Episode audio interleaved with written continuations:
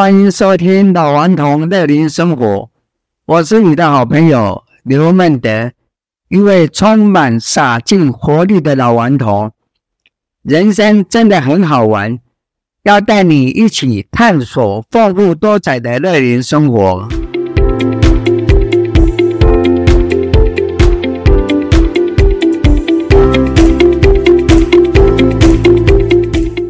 我们的节目是两周播出一集。我刚刚开始学习如何制作 Podcast 节目，迄今为止，我们已经播出四集。而在本集第五集中，介绍特别来宾是妈咪神队友节目主持人伊诺娜前辈。今年八月，我参加。芥菜熟龄网红培训班的课程，向 Vito 老师及胡明老师学习了 PAC 节目的制作技巧。在这个课程非常的紧凑，令我吃了一惊。第一堂课就要决定自己节目的名称、内容的类型以及主持的方式，而回家就要撰写。节目企划单，其实，在还不熟悉怎么样录音、剪辑、输出答案的情况下，第二堂课回家，最后就是要录制完成我的第一集节目；而在第三堂课回家，作业就是要设计节目的封面，同时在 Sign On 注册建立。Podcast 的节目频道，并且节目上架，真的相当相当的紧凑，不是吗？我的 Podcast 的第一集节目播出不久，也因为 Vito 老师的关系，我被最近做过七十多集的伊诺娜前辈邀请参加他的节目。老顽童成为他第七十五集的受访者，而且还是有直播的节目。更让我感到惊喜的是，伊诺娜前辈说了：“你也可以访问我啊，择其不如撞期呀。”当天伊诺娜前辈访问我之后呢，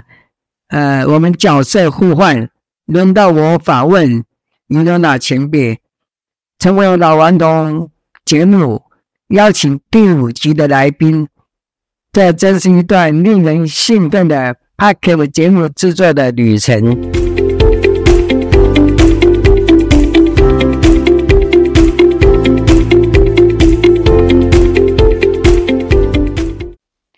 请问为什么尹诺娜前辈想开始主持 Podcast 的节目？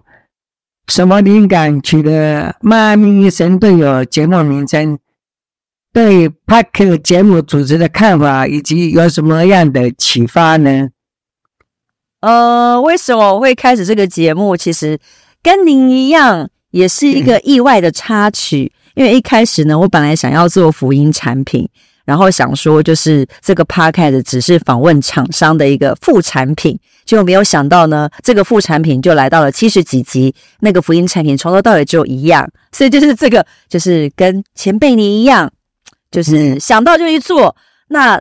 他自己就会有这个生命力一直往前推动。如果是你想要做的事情，他就一直往前推动。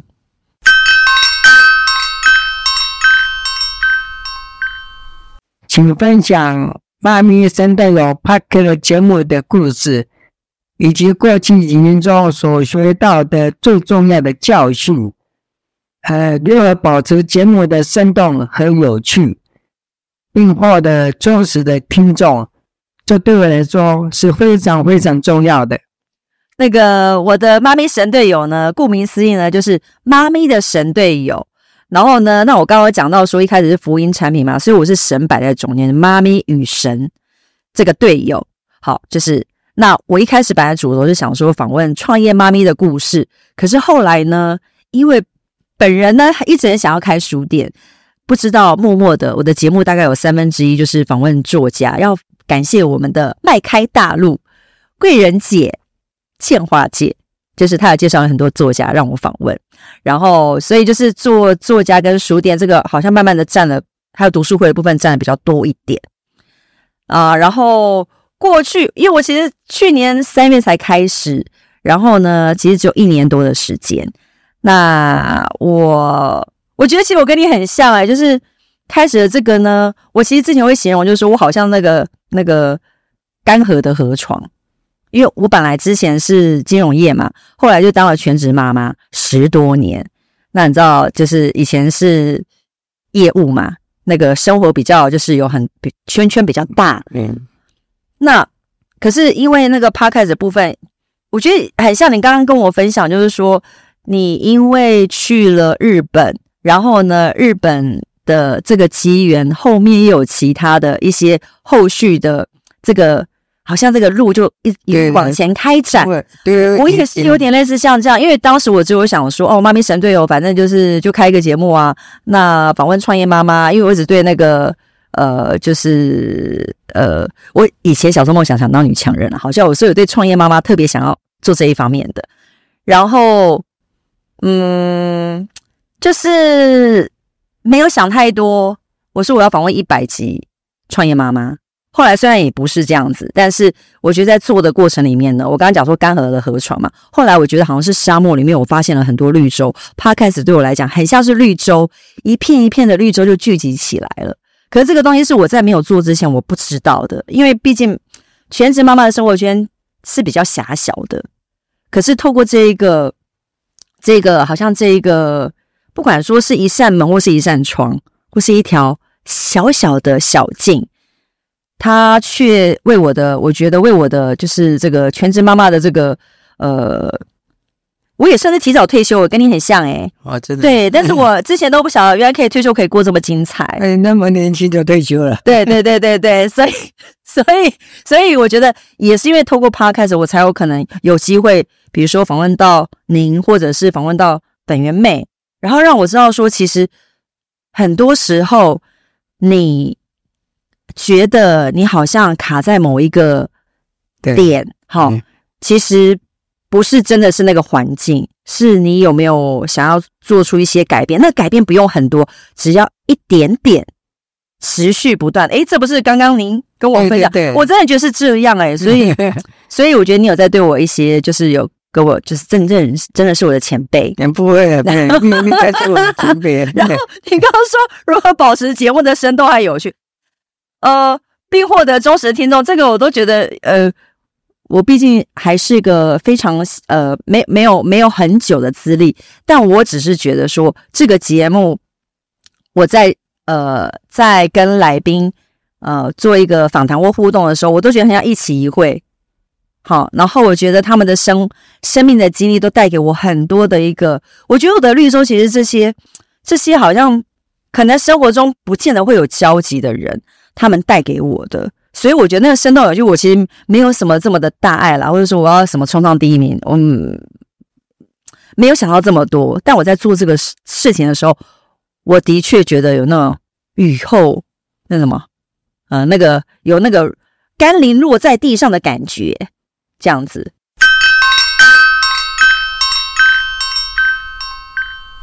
刚才你提到一期一会。我最近上过日本茶道的课程，里面就有提到，每次的相会无法重来，可能是一辈子只有一次的相会，一生一次的机会，我们要珍重，要珍惜。请问你能把前辈来介绍《妈咪神队友》节目的主题和内容？你的目标是播出一百集，你请问如何选择每集的主题？要做出这么多的单集是是很不容易的，内容是怎么样设计的呢？播出那么多单集中，介绍前辈最喜欢的一集或最难忘的嘉宾的经历。哦，嗯，其实我跟一百集不简单呢，我现在。这都不敢想，你现在都已经已经第四集了，而且已经排到明年年底耶，你可能到明年年底已经两百集。因为我是那个两周一集嘛，所以一个一年也不做做做不到三十集啊，对啊，所以两百集的话，可能要做很多很久很久。没有啊，因为别人还会邀访你啊，所以你那个作品可能会有两百多集。是啊，然后我我刚刚就有讲到说，妈咪神队友的节目主题内容其实本来是想创业妈妈嘛，后来就是，嗯，其实就是 随心所欲耶，因为我也算是人生下半场嘛，所以呢，我觉得就是做你自己开心的事情，如何开心如何过。人生没有时间浪费，怎么开心怎么过。对对，我都记得你的 slogan 了。我都我会准时收听您的节目。然后呢，播出的这些集数，现在目前大概七十多集嘛，就是去年三月开始到现在。嗯，是。那有关我最喜欢的一集或最难忘的嘉宾的经历，其实我每一集的来宾，我都非常的感谢他们。那如果要硬要说，我可能就是应该是说。在我才才初初开始，是去年呃去年三月到到后来今年一月，因为我中间还有什么脚伤嘛，所以那个进度也是好有几个月都没有没有就有停更这样子。然后呃，在今年年初的时候，二十多集的时候，就是好序列好哥，他是我访问的第一位作家，然后他就有来节目分享。那我其实觉得非常的谢谢他，就是因为。他是个大讲师，然后呢，他也出了很多本书，然后我都觉得说，哇，我真的还蛮幸运，可以就是邀访到他这样子，所以我是非常的感谢他那时候给我这个机会来访问。其实当当时也是很紧张了，可是反正就是我非常感谢他。然后呢，再来就是我要感谢我们就是这个迈开大陆的 主理人，非常女。他是我的贵人级，哦，是是，他他也是我的贵人。哎，对，因为 Vito 是，对不对？然后，因为就是呃，因为就是非常女，就是贵人节的引介，那有很许多的才子作家，我就有这个荣幸可以邀访到他们。其实都是因为就是非常女贵人节的一个提膝后进，好，提携后辈。那我为什么叫妈咪神队友？就是我其实主要是以妈妈为主要的收听的对象。其实讲白一点，就是呃，之前是不不想结婚、不想生小孩嘛。可是后来结婚也生了小孩，然后最后一份工作是在新加坡。可是隔年呢，就是金融风暴，先生调到香港去。我就心里想说，那时候已经快要三十四岁，那我。如果两个人，我们那时候是在三个地方，就是香港、新加坡、台湾三个地方都必须要租房子，光房租就要花到二十几万吧。因为香港跟新加坡的租金是比较贵。那我就想说，那时候我已经三十几岁了，如果啦，如果回到那时候，就是如果现在那那时候没有金融风暴，他没有到香港去，我想可能就只有我会飞来飞去。可是我想说，都已经三十四岁，那要不要生？好，反正总之就是，我觉得。我自自己之前的人设可能想当女强人，不婚不生的女强人，可是我后来完全是不是我原本设定的，我成为一个全职家庭主妇，所以我一开始有点身份认同的危机，因为我以前会觉得说，只有身份证的头衔可以代表我，然后我的赚的薪水可以代表我，我的能力，然后那当然全职妈妈就不是嘛，所以我我。其实是有点想要为当时就是三十几岁做出这个把工作辞掉这个决定的我，我想要服务类似像那样子的我，好，就是好像是对那当时的那个我，可能有一些不不甘心，或是觉得什么，就是有很多，所以主要是以妈妈为主啦，没有想到那么细，也没有什么企划，总之就开始了。那。那但是你们会发现，就是说，妈咪神队友里面呢也有男神啊，因为妈咪的神队友可以是任何对妈妈有帮助的人，所以如果有业配厂商也可以来做。对呀、啊，刚才讲的 讲的豪哥就不就是男生啊？对呀、啊，是啊，对，所以就大概是这样。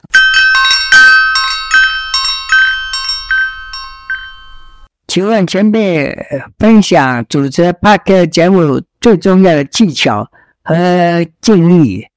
以及有关于嘉宾互动和保持对话流畅的秘诀是什么？哦，我觉得还是跟那个孟德兄讲的一样，哎，就是你一定要开始做，你做了之后呢，才知道是如何。然后虽然以前 就是因为业务都是靠嘴巴嘛，以前嘛，就是都是会一直跟人跟人家沟通，可是毕竟访问人跟主持自己的节目，其实以前是完全没有经验的。但是呢，我觉得我自己啦，因为我会觉得说，呃，每一位来宾，我真的是对他们都非常的有兴趣。然后呢，所以我会去呃看一下他们的，如果能找到他们的资料，我就大概我会勾勒出一个轮廓，因为你不能完全对人不了解嘛，你一定是某些点、某些，比如说我觉得啊，孟德兄真的是很厉害诶。他是不老骑士，然后他做了哪些哪些事，我真的觉得哦，其实我还蛮好奇，为什么孟德兄可以是就是这么的有活力。然后当你把那个一一连串的字一打开的时候，我想说，对，那我我我自己你们那能能不能活出这样子的一个丰富的厚度？就是第一个是我对这个来宾就已经有兴趣嘛，那我会做一下，就是看一下，就是他的一些我能看得到的一些资料。但是我也不可能完全全面的认识他，所以可能我觉得有七八成是，或是六七成是，我已经大概有做了一些功课，那是必须要的，因为我才会大概了，大概知道你是好像有点熟，但是绝对不可能是认识你嘛。可是另外的两三成，我觉得以前我觉得一开始的时候真的会有点紧张，因为会觉得说，呃，我写的访纲会不会是那个来宾就没有照稿子，然后就飞走了，然后或者是我自己就飞走了。可是后来我就觉得说，其实如果这个来宾就是，如果他真的就是一期一会，你今天跟他的这个时间，这一个小时，就是你们两个在聊一件，比如说我可能从你的身上看到，嗯，行动，然后很多事情大家会想说，啊，这个什么什么，我老婆可能不答应啊，我什么我不呃什么语语言不会啦，什么我这个没有钱呐。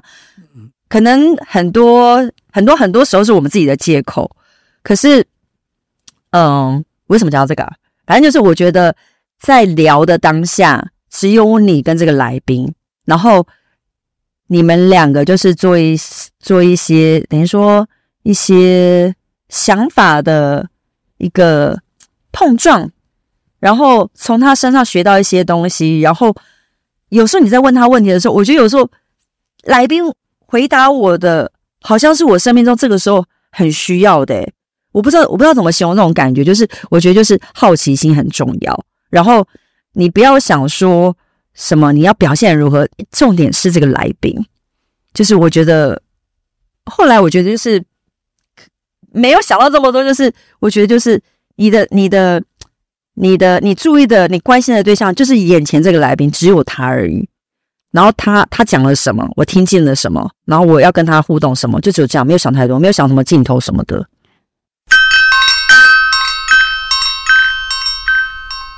这个请问，有没有前辈分享妈咪一生队友节目的未来的计划和目标？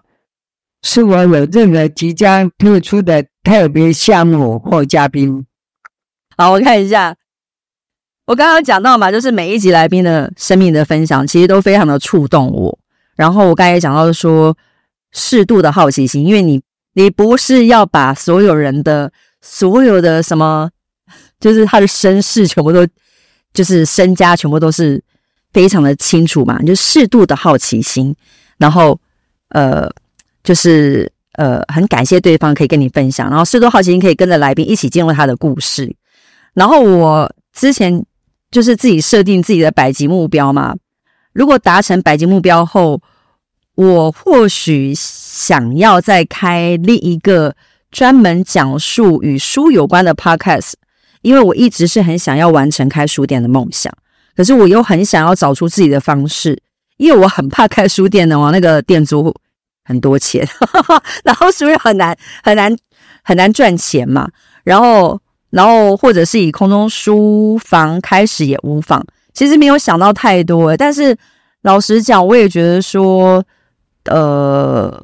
有点像是，我觉得就是跟孟德兄一样，保持着开放的态度。然后呢，可能从去年开始这个旅程是 Podcast 陪我走，那来到快要如果快呃，现在七十几集，如果来到一百集的时候，后面他要怎么样开展，也很像孟德兄嘛。你当时你你去了日本，然后后面会有其他的开展，是你当时都不知道的。然后我我就会觉得说，哇，我也不要想太多，我就是呃开放的这个 open minded，就是开放的这个呃心态。然后如果有什么，就像你讲说，诶，那个二十岁的呃那个他说他要请他要提早一个礼拜，呃，就是呃呃退出这个就是就是打工换宿，你就说那你也要。然后呢？就是我觉得我们的人生好像是是可以很有弹性的，对对对，但是绝对不要停在原点，你只要动一点，那一点可能就会有不一样的，嗯、呃，就是风景，就有点像飞机嘛，飞机可能它只要角度一点点，可是它最后飞飞飞飞很远的时候，你就发现，哎，真的不大一样。就像是孟德兄的那个资历有没有？像你写问我说我的资历有没有？我就想说我的资历没有，我就带小孩，嗯，不知道怎么怎么写，你知道吗？所以就是，就是没有没有很清楚的轮廓，但是我觉得就是照着这个动能往前走。这一集 Podcast 节目是在迈开大陆的录音室录制的，这个录音室的主人是陆三女庆华姐。因为呢前面在访谈中提到是她的贵人，庆华姐是位资深的媒体人，曾荣获二零一零年度金钟奖企划编撰奖。魏德老师也曾经多次提到，是受庆华姐的启发，他才踏上 Podcast 创作之路。魏德老师还说。青蛙姐是他第一个节目《粉红地狱新辣面之母》。庆华姐一直以来都非常乐意提携后辈，也是老顽童学习 Podcast 的贵人。认识之后何其荣幸接受他的节目访问，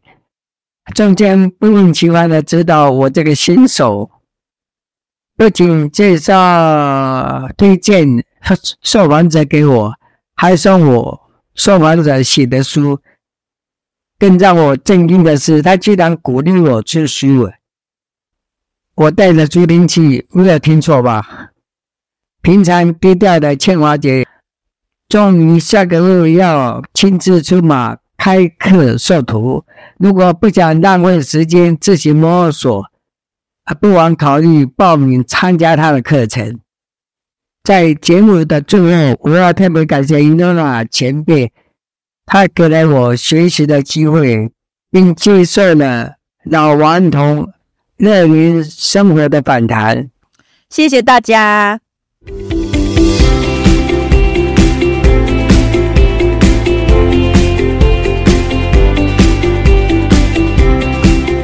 感谢大家收听《老顽童乐龄生活》。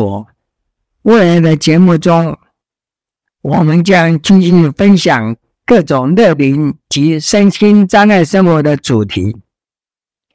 希望能够启发更多人积极的投入丰富有趣的生活。让我们一起成为乐龄及身心障碍生活的倡导者和实践者。再次感谢大家。